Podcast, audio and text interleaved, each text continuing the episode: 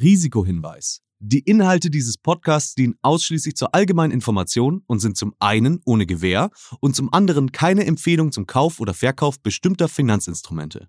Es handelt sich hier nicht um Anlageberatung. Ihr entscheidet selber, was ihr macht.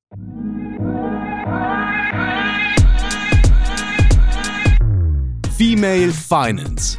Der Podcast für finanzielle Unabhängigkeit von und mit Janine Ullmann.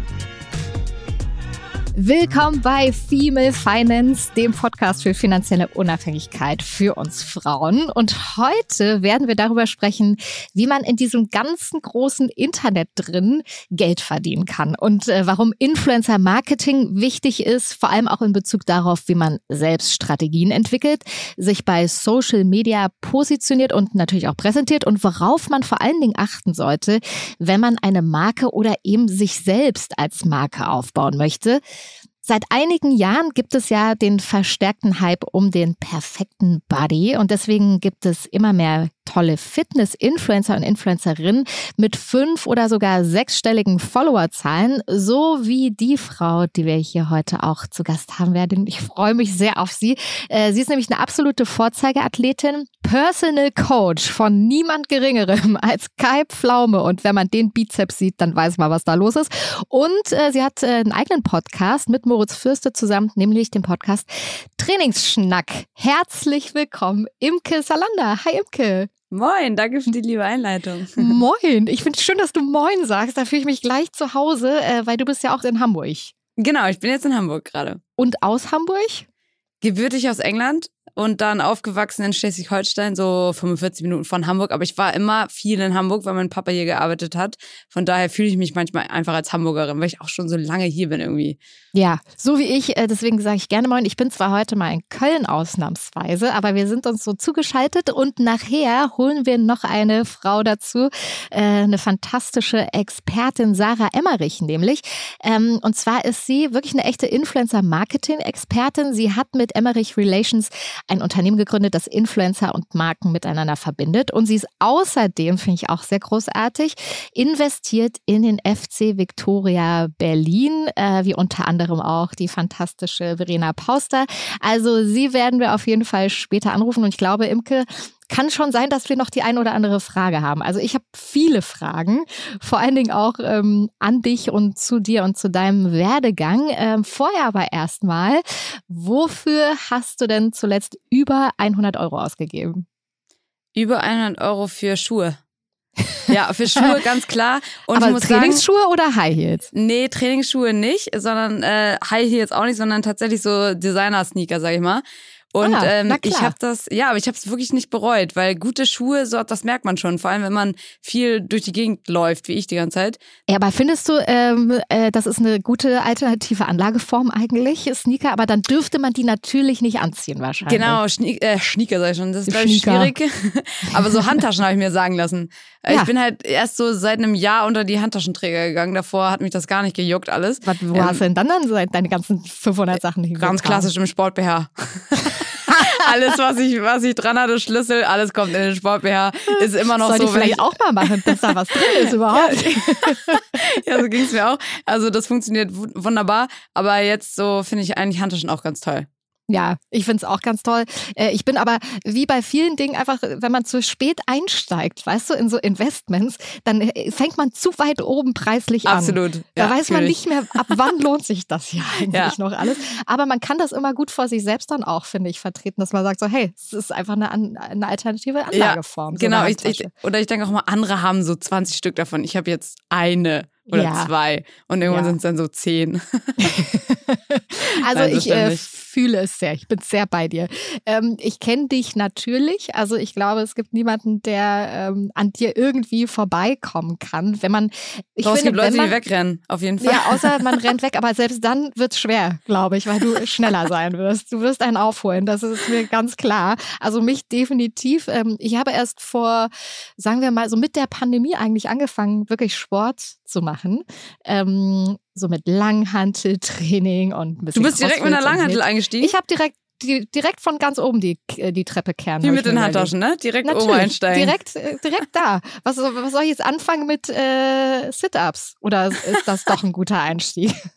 Das kommt ganz drauf an. Was sind denn deine Ziele gewesen überhaupt? Äh, ich, pass auf, ich wollte und ich glaube, dass äh, das vielen auch so ergangen ist während der Pandemie. Ich wollte gerne natürlich zum einen nicht nur Spargeltarzan sein oder bleiben, sondern wirklich ein bisschen stärker werden, aber auch mental stärker werden. Also es hatte so zwei Ebenen für mich und dann ist natürlich, bist du mir auch sofort aufgefallen, ähm, weil du einfach natürlich genau das machst und genauso aussiehst, wo ich am liebsten gerne mal hinkommen wollen würde.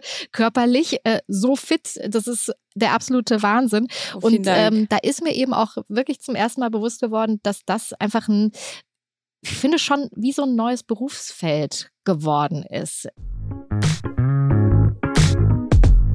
Dieser Podcast wird euch präsentiert von der Deutsche Finance Group. Wissen, wie Rendite entsteht. Verantwortungsvoll und erfolgreich in internationale Marktchancen investieren, dort wo sie entstehen. Über die Online-Investment-Plattform mitinvestieren.de erhältst jetzt auch du einen vollständig regulierten Zugang zu digitalen und renditestarken Immobilieninvestments der Deutsche Finance Group und investierst parallel zu finanzstarken institutionellen Investoren. Mit der Deutsche Finance Group bist auch du immer zur richtigen Zeit, im richtigen Markt, mit den richtigen Partnern. Jetzt mitinvestieren. Weitere Informationen erhaltet ihr unter mitinvestieren.de. Du machst es ja nicht erst seit drei Jahren, sondern hast viel früher angefangen. Wann war dir denn klar, dass das zumindest erstmal so ein Weg sein könnte für dich, äh, in dem ganzen Fitnessbereich ähm, zu starten? Witzigerweise ist das bei mir nie so ein bestimmter Zeitpunkt gewesen, wo ich dann gemerkt habe, ah, alles klar, ich kann hier Geld verdienen, ich kann hiervon leben, sondern das kam alles total schleichend ähm, das schreibe ich mir jetzt auch nicht auf die Fahne, aber ich bin tatsächlich jemand, der nie groß über die Zukunft nachgedacht hat, so, okay, was mache ich dann in drei Jahren und so weiter, ähm, sondern sehr immer davon getrieben war, das zu machen, wo ich Lust drauf habe. Also wirklich Lust getrieben liegt, glaube ich, ein bisschen auch, was heißt ein bisschen, liegt sehr viel an meiner Erziehung, wie wir mhm. groß geworden sind, dass unsere Eltern uns das immer so ans Herz gelegt haben, immer das zu machen, was uns Spaß macht, dann sind wir darin auch gut und dann wird sich daraus irgendein Beruf ergeben. Das heißt, mein Vater hat das vielleicht natürlich nicht in, in genau diese diese Richtung, aber so ähnlich schon immer prophezeit, dass man letztendlich das macht, worauf man Lust hat. Und Sport ja. habe ich halt schon immer gemacht. Aber da muss man auch dazu sein, dein Papa ist natürlich auch äh, eigentlich das beste Vorbild für dich gewesen. Der war ja selber Leichtathlet. Ähm, Richtig. War klar, du willst auf jeden Fall in diese Fußstapfen treten. Mm, also Leichtathletik, genau, hat er äh, gemacht und ich dann natürlich auch, seit ich Kind war, seit sechs irgendwie hat er uns alle mit zur Leichtathletik Bahn genommen, meine drei Geschwister und mich. Und wir haben dann alle mit Leichtathletik angefangen. Dazu muss man aber sagen, mein Vater hat auch äh, sowohl in Oxford als auch in, in Kiel Jura studiert. Also der war immer sehr Sport und trotzdem noch Studium. Und das hat er uns auch immer geprägt. Wir mussten alle oder wir, wir sollten alle ein Studium fertig machen. Und das war ihm sehr, sehr wichtig. Das heißt, ich habe dann zum Beispiel Philosophie und Medien studiert, mhm. aber auch nur, weil ich gedacht habe, okay, das macht mir am meisten Spaß, das mache ich jetzt. Und äh, nebenbei halt trotzdem immer, immer Sport gemacht. Und bis ich ungefähr 19 war, auch so eben auf Leistungssportebene, wobei ich es auch, muss man sagen, nie weiter als deutsche Meisterschaften geschafft habe. Ja, das, ist ja, das ist ja kaum irgendwas. Ne? nee, das ist, schon, das ist schon gut. Aber gleichzeitig kam dann irgendwann so der Punkt, gerade in, in Deutschland ist es ja so, du kannst mit Leichtathletik leider kein Geld verdienen, zumindest nicht mhm. viel. Du, du bist dann immer auf irgendwelche Sporthilfen angewiesen oder die Bundeswehr oder sowas. Und dann habe ich mich ziemlich schnell entschieden, weil ich eigentlich in die Moderation wollte. Das war, das mhm. war schon immer so mein, mein Traumberuf, dass ich mir gesagt habe, okay, wenn du wirklich noch was anderes machen möchtest, dann kannst du nicht Leichtathletik als Main-Fokus haben. Es geht halt nicht. Aber ich habe einfach die ganze Zeit so weitergemacht und, und Sport einfach nie aus den Augen verloren. So. Und dann musst du ja irgendwann festgestellt haben, so Mensch, damit kann man, also jetzt mal nicht in der Leichtathletik vielleicht, aber dann eben äh, bei Social Media mit Instagram und so weiter, kann man ja doch irgendwie ordentlich Geld damit verdienen.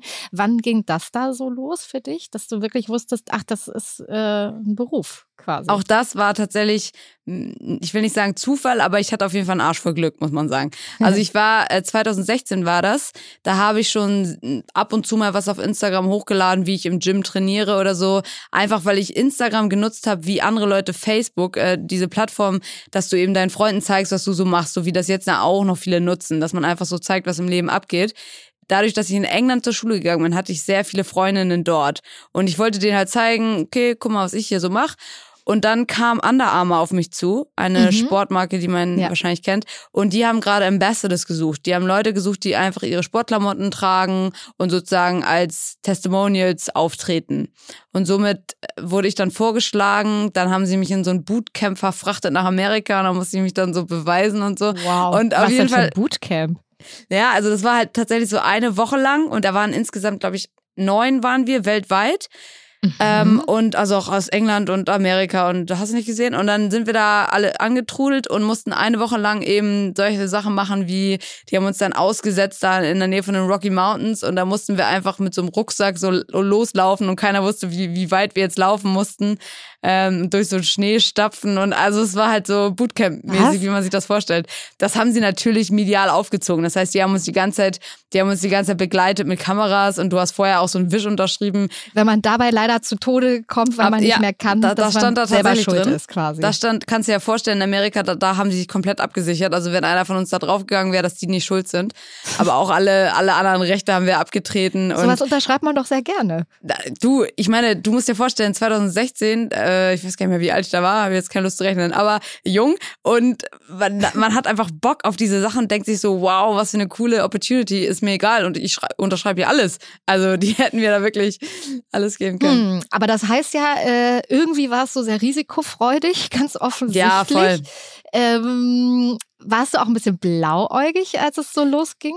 Das ist äh, tatsächlich sehr spannend, auch äh, finanziell betrachtet, sag ich mal, weil, wie gesagt, die haben da also medial auch so, so Videos gemacht und, und Fotos und man hat die wirklich dann jahrelang diese Plakate noch weltweit rumhängen sehen. Und da haben wir zu dem Zeitpunkt zum Beispiel alle noch gar kein Geld bekommen. So, ne? Das war natürlich ah, ja. dann im Nachhinein so ein bisschen fragwürdig. Äh, allerdings ist das mir tatsächlich, ich meine, erstmal war das natürlich alles rechtens, weil wir haben die Rechte abgegeben. Ja. Und ich persönlich bereue es auch gar nicht, weil ich habe ja seit 2016 einfach eine Partnerschaft mit Under Armour ja. und haben uns zusammen entwickelt, sind zusammen gewachsen und die vertrauen mir und, und mhm. äh, geben mir sozusagen auch finanzielle Mittel und deswegen ist das komplett fair. Und trotzdem ist natürlich irgendwie an so einem Punkt, finde ich, immer entscheidend, wie man das dann zukünftig macht. Also ähm, es gibt ja auch viele äh, Creatorinnen im Internet, auf Social Media, die ähm, vielleicht auch noch nicht so genau wissen, wie man das anfängt, äh, worauf man achten sollte, dass man dann vielleicht solche Verträge mal gegenchecken lässt. Ähm, wie machst du das denn jetzt heutzutage? Also ich habe tatsächlich ein sehr gutes Management. Dickes Shoutout an meine zwei Jungs. Mhm. Äh, die sind toll. Also das, wie gesagt, sind auch echt nur zwei Leute. Also es ist jetzt nicht so ein riesiges Konstrukt, sondern es sind zwei Typen, auf die ich mich komplett verlassen kann und die checken jeden Vertrag gegen. Und da kommen auch alle Anfragen erstmal an die und die gucken dann, also die machen sozusagen schon mal eine Vorauswahl, weil die wissen, welche Sachen ich niemals machen würde und was ich vielleicht schon mal bewerben würde und so weiter. Dann leiten die das an mich weiter. Ich überleg mir das nochmal und wenn ich das Go gebe, dann lass uns die Verträge schicken und die gucken da, gucken da alles drüber. Bevor ich das Management hatte, habe ich natürlich auch schlechtere Erfahrungen gemacht mit anderen Managements. Tatsächlich waren das auch meistens Managements, die wirklich auf Social Media bezogen waren. Mhm. Ähm, da wurde man sehr oft übers Ohr gehauen. Was, also worauf sollte man achten da? Also irgendeine, irgendeine Firma möchte mit dir kooperieren und ähm, schreibt dann an dein Management und die, du bekommst ja eigentlich die Summen, mit denen da verhandelt wird, gar nicht richtig mit, wenn du deinem Management komplett vertraust. Weil dann mhm. sagst du, die sagen dir am Ende einfach, okay, äh, du bekommst für diesen Auftrag irgendwie 5000 oder der Kunde hat 5000 für dich. Mhm. Und eigentlich gehst du davon aus, dass äh, das Management ja, bei mir sind es 21 Prozent, glaube ich, weiß gar nicht, dass die so und so viel abziehen. Ähm, aber die behalten sich manchmal noch, also mein Management, wie gesagt, nicht, aber das gibt Fälle, wo die Agentur sich dann einfach auch noch Geld einbehält von dem Kunden direkt. Ja, und wie, also das ist vielleicht auch was, das können wir dann ähm, später auch nochmal mit Sarah äh, besprechen, worauf man da vielleicht auch ähm, von der anderen Seite äh, drauf gucken sollte und wie auch Künstler oder Künstlerinnen da in dem Fall besser geschützt werden können. Ähm, aber wie, also wie machst du das? Wie checkst du das jetzt gegen? Ich persönlich? Mhm. Also bei mir ist es so, dass ich zum einen, wie gesagt, meinem Management einfach zu 100 Prozent vertraue. Das ist natürlich ist jetzt ein schwieriger Tipp, weil so ein Verhältnis ist was Besonderes, das weiß ich zu schätzen und das hat auch nicht jeder und muss man sich wahrscheinlich auch irgendwo erarbeiten. Aber zum anderen sind, gehen wir auch sehr transparent damit um und ich sehe auch die Verträge, wenn ich will. Also deswegen, das ist, das ist auch so eine Sache. Transparenz ja. ist, wenn ich einen Tipp hätte, dann wäre es wahrscheinlich Transparenz. Ja, unbedingt. Also das kann ich auch von meiner Seite aus sagen. Ähm, ich habe ja auch ein Team ähm, um mich herum, mit dem ich äh, seit vielen Jahren sehr vertrauensvoll arbeite und äh, Verträge. Also ich unterschreibe zum Beispiel jeden Vertrag selber. Ähm, also das mache ja ich auch. Viele, die das sich dann, äh, die im Auftrag unterschreiben lassen. Ich mache das immer selber und dann sieht man sowieso alles. Genau. Ähm, mein Team gibt mir auch alles vorher, dass ich das nochmal gegenchecke, bevor dann alles unterschrieben wird quasi. Und dann sieht man ja auch die Gage, die vereinbarte. Du hast jetzt schon so eine Zahl genannt. Ähm, mit was, äh, wie bist du denn reingestartet? Also man kann ja dann ähm, sozusagen pro Post bezahlt werden oder für eine Story. Äh, da gibt es dann immer so verschiedene Varianten, dass man zum Beispiel mindestens drei Sequenzen etc. produziert oder ein Reel produziert. Wie ging es bei dir los ähm, in den Verhandlungen und wo habt ihr am Anfang angesetzt, zahlenmäßig? Weil es ist ja schon irgendwie noch so ein Bereich, äh, ich sag mal, es gibt jetzt ja keine Tariflöhne. Genau, das ist super spannend. Social Media. Wie, wie habt ihr es gemacht? Das ist spannend und tatsächlich auch, also ich will auf gar keinen Fall sagen ein Problem, aber es ist immer wie so ein Spiel, ne? Du pokerst irgendwie auch eine, auf eine gewisse Art und Weise. Und ganz am Anfang, wo ich jetzt zum Beispiel, wie gesagt, Anna Arma, erster Kunde, da erstmal Barter-Deal natürlich. Auch ganz ja. klassisches Influencer-Ding. Okay, ihr gebt mir Klamotten, ich gebe euch Content. Genau, also kurze Erklärung vielleicht für alle, die jetzt nicht wissen, was mhm. Barter-Deal ist. Das ist quasi ein äh, Tauschgeschäft. Ne? Also wie du sagst, ähm, du bekommst äh, Sachen von einer Marke und dafür postest du was. Genau. Und dann wird nicht finanziell, ähm, also es gibt kein finanzielles Honorar in dem Sinne. Genau. Und dann habe ich, ähm, Gott, ich glaube, erst so nach einem Jahr kam das dann irgendwie auf, dass man damit auch ja vielleicht auch ein bisschen Geld bekommt. Das lag auch nur daran, dass ich, ich habe früher halt gemodelt und deswegen wusste ich schon, okay, wenn ich meine Bilderrechte freigebe, dann steht mir irgendwie Geld zu. Deswegen habe ich, war, da war irgendwie so der, da war irgendwie so die Idee. Und ich kann dir jetzt gar nicht also genau sagen, was ich, was halt so die ersten Gehälter waren oder so. Aber ich habe insgesamt sieben feste Partner. Das mhm. heißt, die, da hat man wirklich Jahresverträge. Das ah, ja. heißt, du hast dann nicht, wirst dann nicht pro Post bezahlt oder Story, sondern du hast dann wirklich irgendwie einen Vertrag über ein oder zwei Jahre, was mir auch immer lieber ist, weil zum einen ist es einfach glaubwürdiger ähm, es ist authentischer natürlich, weil du mit der Marke einfach langfristig zusammenarbeitest. Und das Tolle daran ist, du kannst mit der Marke dann auch im besten Fall entwickeln. Und da, das müssen ja nicht immer Produkte sein, was natürlich schön ist, aber du kannst auch einfach deren ganzen m, Bildsprachen mitentwickeln. Und, mhm. und das mhm. liebe ich und das, dafür stehe ich auch. Wenn man jetzt aber das wäre vielleicht erstmal auch ein Tipp an meiner, an meiner Stelle hier, wenn es möglich ist, versucht mhm. immer langfristigere Verträge rauszuhandeln. Also muss ja auch kein Jahr sein, aber es kann ja trotzdem über drei Monate sein zum Beispiel. Ja. Und ähm, genau, so mache ich das größtenteils auch. Und äh, für ein Post und eine Story mal bezahlt werden, klar, mache ich auch. Aber im, in meisten Fällen versuche ich das mal eher ein bisschen mehr zu verkaufen, sag ich mal. Mhm. Und ähm, als dann so klar war für dich, so irgendwie, das äh, geht hier in eine Richtung, wo man eben wirklich auch ähm, Geld mit verdienen kann, ähm, wie hast du dann für dich überlegt, wie du deine Marke aufbaust oder dich auch als Marke aufbaust? Ähm, seid ihr da, bist du da mit deinem Team strategisch rangegangen oder wie hast du angefangen? Ich glaube, da hast du dir die, die schlechteste Influencerin ausgesucht für dieses Thema. Ich habe nämlich nie strategisch gehandelt. Ich habe noch nie irgendwie mir einen Schlachtplan gemacht, wie ich jetzt die Marke aufbauen möchte, weil ich bin ja, bei mir ist halt so, ich bin ja meine Marke, also ich ja. als Person quasi. Was mir immer wichtig war, ist, dass ich neben Instagram eben Moderationssachen auch mache, weil das, wie gesagt, das ist, wo ich langfristig hin möchte. Und mhm. das ist auch mein Management, wie gesagt, ist ja kein klassisches Influencer-Marketing, äh, Influencer-Management, sondern die sind eigentlich ähm, mit Moderation gestartet. Also die haben mhm. Frank Buschmann und Annette Sattler. Also äh, sind alles sehr, sehr äh, gestandene Moderatoren und Innen. Und äh, deswegen habe ich mir tatsächlich die auch ausgesucht oder, oder wir sind zusammengekommen, weil das eben so ein zweiter Zweig werden sollte und oder ist, sage ich mal. Warum findest du, ist das wichtig, dass man äh, neben dem, was man im Internet dann an Content kreiert und damit möglicherweise sogar Geld verdienen kann, ähm, noch einen anderen Weg nimmt? Also zum einen glaube ich ganz klar, weil wie wir alle wissen, das kann wirklich von heute auf morgen einfach vorbei sein. Wenn auf einmal die Leute, die dir folgen, sagen, boah, kein Bock mehr, irgendwie, die ist langweilig, dann ähm, ja, dann bist du halt raus. Das ist so das eine. Zum anderen auch wieder komplett leidenschaftsgetrieben. Ich liebe das, äh, vor der Kamera zu stehen und bei Instagram erzähle ich immer meine Geschichte. Ich rede den ganzen Tag nur von mir und was ich mache. Und bei so Moderations- oder Reporterjobs hast du eben die, die Möglichkeit, andere Leute zu fragen und deren Geschichte zu erzählen. Und das finde ich so spannend. Das mhm. heißt, hier auch komplett leidenschaftsgetrieben. Aber ich würde jedem raten, der Instagram macht, auf jeden Fall noch irgendwas anderes zu machen. Also zumindest mit dem Gedanken, das nicht aus den Augen zu verlieren, dass es eben von heute auf morgen auch vorbei sein kann. Wenn es halt auch ein Studium ist, ne? Also ähm, keine strategische Linie, die du dann oder ihr als Team gefahren seid, äh, sondern wie hast du so deine Marke dann aufgebaut?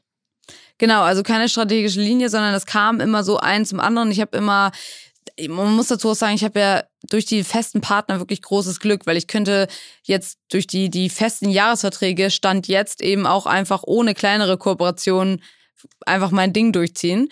Ähm, aber trotzdem versucht man natürlich immer, okay, wie kann man jetzt irgendwie eine neue Zielgruppe erschließen? Das finde ich immer sehr spannend, dass man irgendwie schaut, okay, ich bin jetzt sehr viel im Sportmarkt unterwegs.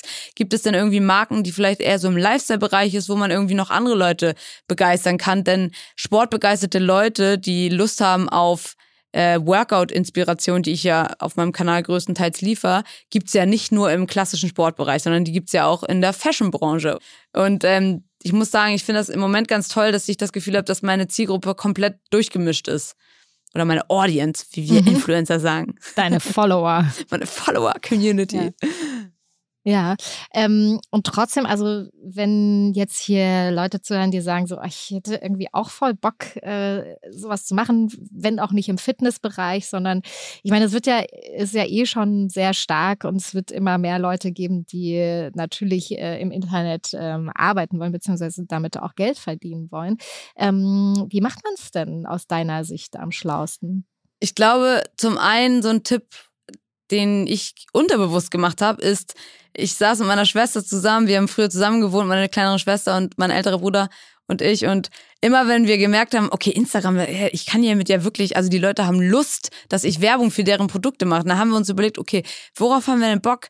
Ähm, wir haben jetzt gerade Lust auf die und die Chipsfirma. Ach, lass uns sie doch einfach anschreiben und mal fragen, ob die uns was mhm. drüber schicken und wir geben den Content. Und dann haben wir halt irgendwelche Süßigkeitenfirmen angeschrieben und immer gefragt, ey, habt ihr Bock auf eine Kooperation? Und die haben uns dann so zugeschüttet damit und wir haben dann so Testings gemacht oder einfach so Content. Ja, ja. Und ich glaube, wenn du halt sagst, ey, ich hab Bock auf Instagram, das ist ja so Learning by Doing. Du musst halt vor die Kamera, ist ja klar. Und ja. deswegen musst du dann, also kann man mal probieren, dass man eine Marke anschreibt und sagt, ey, hättet ihr nicht Lust, schickt mal was rüber und ich mache hier ein bisschen eure, teste eure Sachen einfach mal. Ja, also proaktiv. Genau, auf jeden Fall proaktiv. Proaktiv und ähm, auch genau keine, keine Angst vor Kamera-Action. Mhm. Weil ich glaube, viele haben auch manchmal Lust auf das Drumherum, aber sehen gar nicht, was du dafür denn ja. überhaupt machen musst. Kleine Thomas Gottschalk-Überleitung, Kamera-Action. Da sind wir bei Kai Pflaume, den du ja unter anderem auch trainierst. Ähm, wie sehr hilft das, äh, so prominente Persönlichkeiten dann auch mit dabei zu haben? Also ich muss sagen, Kai ist einfach ein Vorzeigeathlet, kann man schon sagen. Ich meine, wer sich nach einem, weiß ich nicht, acht, neun, zehn Stunden Studiojob auch noch äh, ins Gym schleift ja. und da auch noch mit uns äh, Verrückten trainiert, das finde ich einfach so äh, überragend und das ist immer wieder eine große Freude. Vor allem, weil er auch nie so durchhängt im Gym, sondern der ist immer total pumped und das macht richtig Spaß. Ja, ich verstehe ähm, gar nicht, wo der die Energie hernimmt ja, ich, ich glaube, dass, da sind wir wieder beim Punkt, dass auch Sport Energie gibt auf jeden Fall. Mhm. Also Sport ist auf jeden Fall Energielieferant und er ernährt sich natürlich auch super. Das heißt, äh, der, der schaufelt sich nicht die ganze Zeit Müll in den Körper. Ja, und dadurch das sollte ist er ich also anders machen, verstanden. das wäre vielleicht vor dem Langhandeltraining noch ein wichtiger Tipp, ja. ja das ist dann, nicht den Burger nicht davor oder danach. Ich muss, genau. mehr, ich muss mehr werden dann wie Kai. Ich muss einfach da sehr viel disziplinierter werden. Du bist in Hamburg ja. immer willkommen mitzutrainieren oh, bei uns. Oh mein Gott, Wirklich. jetzt kriege ich aber auch, ich, mir wird heiß, wenn du das so sagst, kriege ich auch ein kleines bisschen Angst. Aber Und aufgelegt. Hätte, genau, ciao. Schönes Danke fürs Gespräch. Nee, aber äh, voll gerne. Also ja, äh, cool. nehme ich Machen gerne wir. an dieses Angebot, äh, bin ich gerne mal dabei. Ähm, ich äh, merke ja auch, dass äh, man dann wie Kai eben 100 Liegestütze schafft. Vielleicht kriege ich das ja auch mal irgendwann hin. Daran ähm, arbeiten wir. Daran Aber zurück zu deiner Frage. Jetzt habe ja, ich komplett also, Wie wichtig sind dann eben auch so große Namen? Genau, also natürlich ist es immer hilfreich, wenn du mit Leuten abhängst, die irgendwie eine große Reichweite haben. Das geht gar nicht so groß um, um große Namen jetzt, aber äh, ja, große Reichweite natürlich, aber auch wieder wegen dieser Zielgruppenthematik. Wenn du zum Beispiel jemanden hast, der einen großen Namen hat, aber irgendwie habt ihr komplett die gleiche Zielgruppe, ist es sogar weh, also ist es eigentlich, ah, ja. bringt jetzt nicht so viel. Mhm. Aber wenn du jetzt, wenn ich jetzt zum Beispiel die ganze Zeit mit einem Fashion-Influencer rumhängen würde, der super viele Follower hat. Weiß man ja klassisch, so. dass ich Fashion-Influencerin bin. genau. Dann hat man natürlich, äh, also wenn man Glück hat, dass da so ein paar Follower eben überschwappen. Mhm. Und es gibt natürlich sehr, sehr viele Content-Creator, habe ich auch in meinem direkten Umfeld, die dann sagen, ey, lass uns doch mal zusammentun und ähm, ein paar Stories zusammen machen oder zusammen in Urlaub fahren oder was. Ich muss ehrlich sagen, das ist eine Strategie, die man fahren kann. Das war nie meine, weil ich, ja, da sehe ich mich nicht. Boah, also ich hätte auch wirklich, wirklich nicht so große Lust, mit Leuten in den Urlaub zu fahren, um danach mehr Follower zu haben. Nee, vor allem auch nicht. Also ja, bei Instagram vor allem auch Leute. Ich meine, ich habe wie gesagt äh, auch gute Freunde, die auch äh, Influencer sind. Aber wenn ich so im Urlaub bin, ist es auch manchmal ganz schön oder auch generell in meiner Freizeit oder so, dass ich mit Leuten bin, die was ganz anderes machen und dass du eben nicht tausend Leute hast, die die ganze Zeit Sachen filmen und so, sondern die helfen, also meine Geschwister, bestes Beispiel, die helfen mir sehr oft mit so Sachen filmen, aber wenn wir unterwegs sind, die filmen selber eigentlich gar nichts. Mhm. Und das ist irgendwie angenehm, dann, dann checkt, also dadurch habe ich auch nie dieses äh, Realitätsverlust-Ding, dass ja. man denkt, alles findet nur in Instagram statt. Das ist, das ist für mich total fremd, so diese Sichtweise. Ähm, Hast du dich trotzdem, als es dann so richtig losging bei dir, auch, also mal abgesehen von den Menschen, mit denen du da ähm, direkt zusammenarbeitest, äh, auch mal beraten lassen von einer Agentur, von einer Social Media Agentur? Nee. Aber das würde mich nämlich interessieren. Ähm, wie sowas aussieht und wie ähm, in welche Richtung man da vielleicht doch noch mal denkt. Deswegen würde ich mal vorschlagen, rufen wir jetzt mal Sarah Emmerich an. Die ist nämlich unsere Expertin, wie gesagt, für heute. Und ähm, sie verbindet eben genau beide Welten miteinander, nämlich ähm, Influencer, Influencerinnen, Creator und dann die entsprechenden Marken. Wir klingeln mal durch.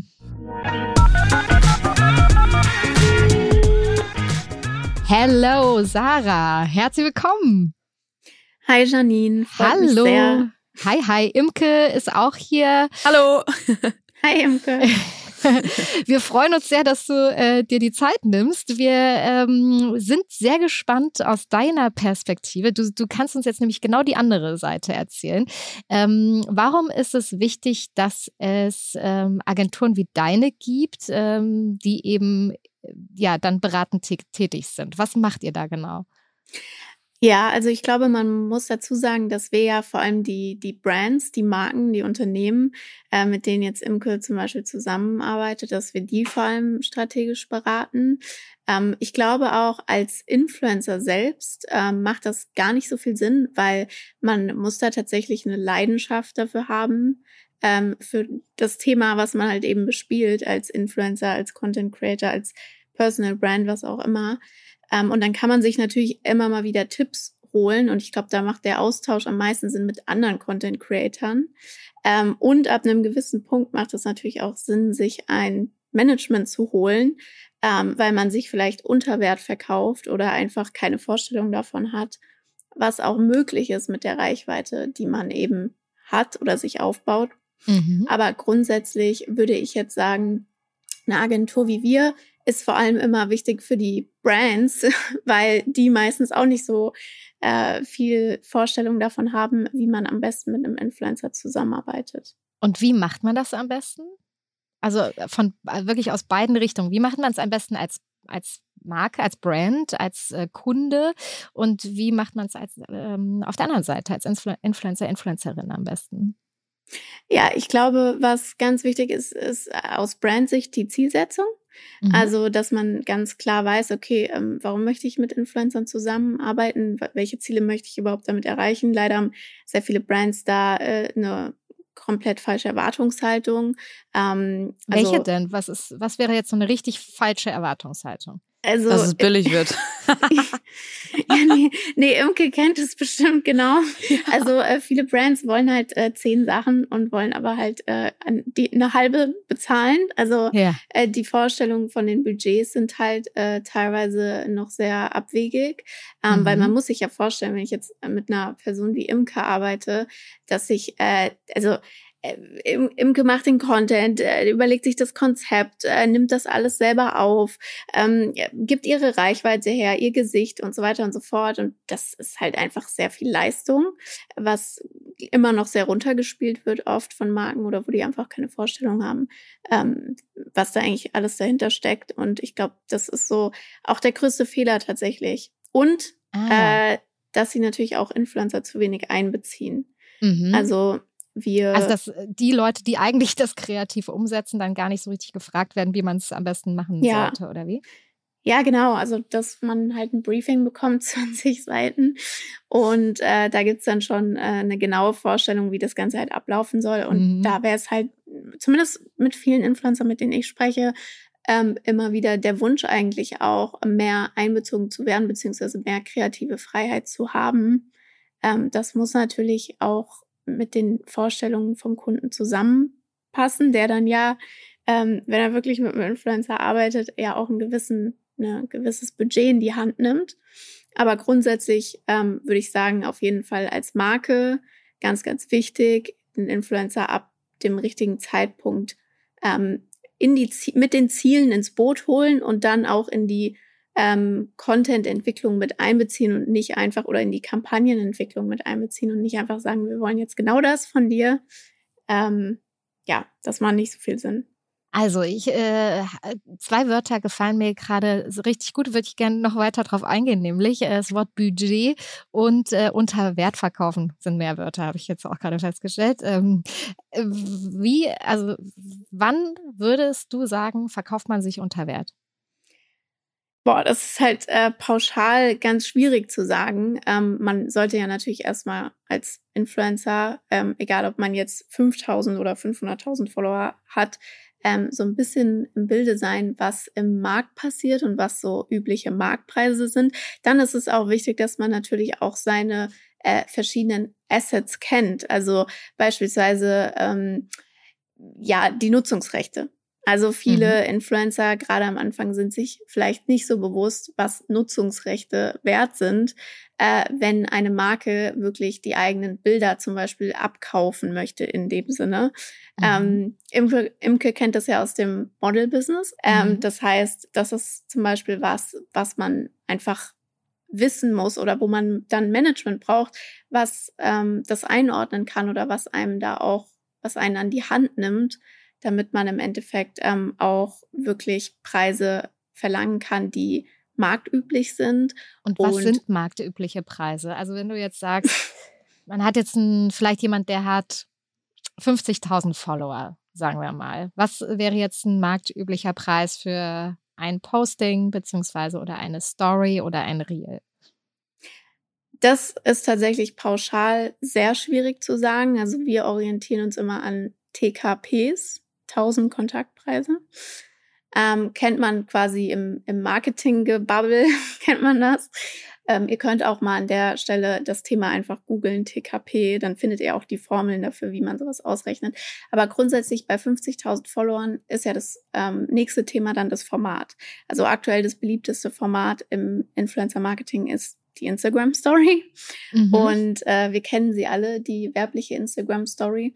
Und auch da muss ich dann nochmal unterscheiden zwischen der Länge, wie lang ist die Story, was passiert genau in der Story.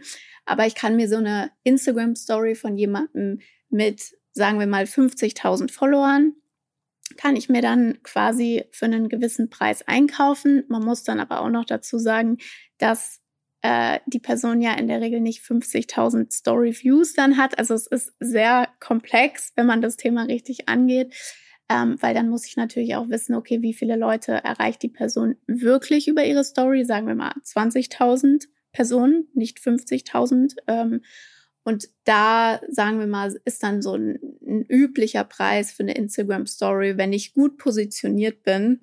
Imke, ich weiß gar nicht, ob du vielleicht sogar was dazu ja, sagen mal, möchtest. Erzähl mal. Ich bin jetzt auch, wir sind sehr gespannt, Sarah, auf die Zahl. ja, also wir rechnen bei einem ähm, bei einer Instagram-Story mit einem TKP von mindestens 30 bis 40 Euro bis hoch zu 80, 100 Euro. Und das heißt, ich muss dann im Endeffekt durch die Formel errechnen, wie viel das ist. Aber ich kann bei 50.000 Followern und äh, 20.000 Story-Views kann ich auf jeden Fall schon von einem Pricing von 1.000 bis 2.000 Euro mindestens ausgehen. Heutzutage. Für eine Story. Ja. Und Imke, gehst du damit? Also ja. Sind das deine Erfahrungen auch?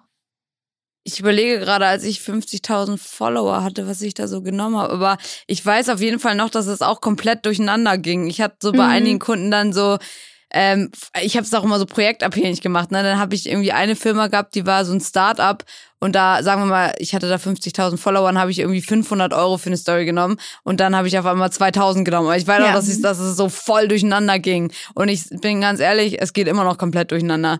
Weil manchmal kriegst du ein Projekt auf den Tisch und du denkst dir so, boah, das ist voll geil und ich weiß, dass die nicht viel Geld haben, aber ich finde super und deswegen mache ich das jetzt und dann ist es halt weniger Geld. Also das ist auf jeden Fall bei mir komplett durcheinander.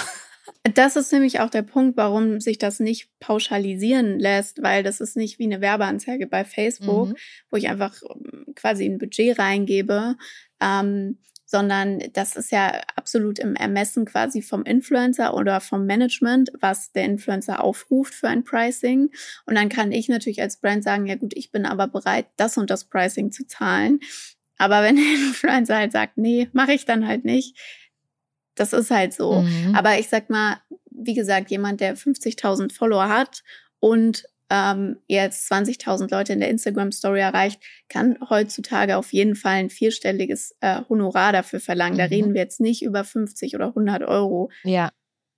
Was ich aber spannend finde, so aus meiner Perspektive, wenn man manchmal so E-Mails bekommt von einem Kunden, der einem dann schon so vorrechnet, ja, also du hast so und so viele Follower Ja. und so viele Views, du kannst jetzt das, dann bin ich komplett, dann bin ich schon raus, weil dann, also dann ist so meine Antwort ist dann schon direkt der, der oder die wertschätzt halt gar nicht, was man irgendwie überhaupt so als Person Mhm. ist mit seinem Gesicht und dies und das, sondern der sieht gerade wirklich nur diese Rechnung, diese stumpfe Rechnung, der hat's halt nicht verstanden, so. Mhm. Dann ist man schon raus. Und Genau. da geht's ja auch wieder darum, wie man eben wirklich so ein starkes Brand oder Personal Brand sich eben selber gut aufbaut, ähm, damit das dann vielleicht irgendwann nicht mehr so ist. Sarah, was wären so deine Tipps ähm, aus deiner Perspektive? Ja, also äh, genau das ist, glaube ich, dann eben das, was man als nächstes verstehen muss. Es gibt natürlich mittlerweile super viele Influencer und super viele Menschen, die auf Social Media sich eine Reichweite aufbauen.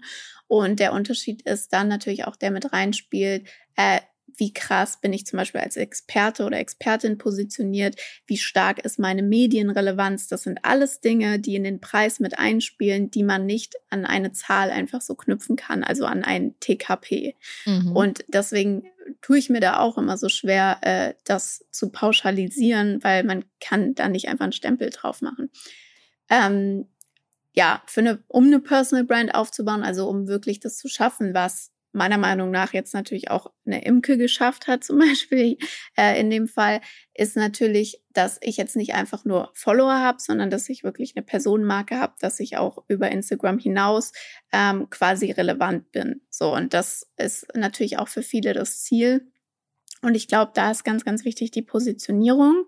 Also ähm, auch wenn man das vielleicht gar nicht so strategisch macht, ist es einfach super, super wichtig, dass man wirklich so ein bis maximal drei Themen hat, für die man steht, ähm, wo man auch immer wieder seinen Content drumrum spinnt ähm, und Wiedererkennungsmerkmale hat, um halt wirklich eine Personenmarke aufzubauen, die Mhm. halt eben die Leute wiedererkennen, greifen können und sich im besten Fall natürlich auch damit identifizieren können.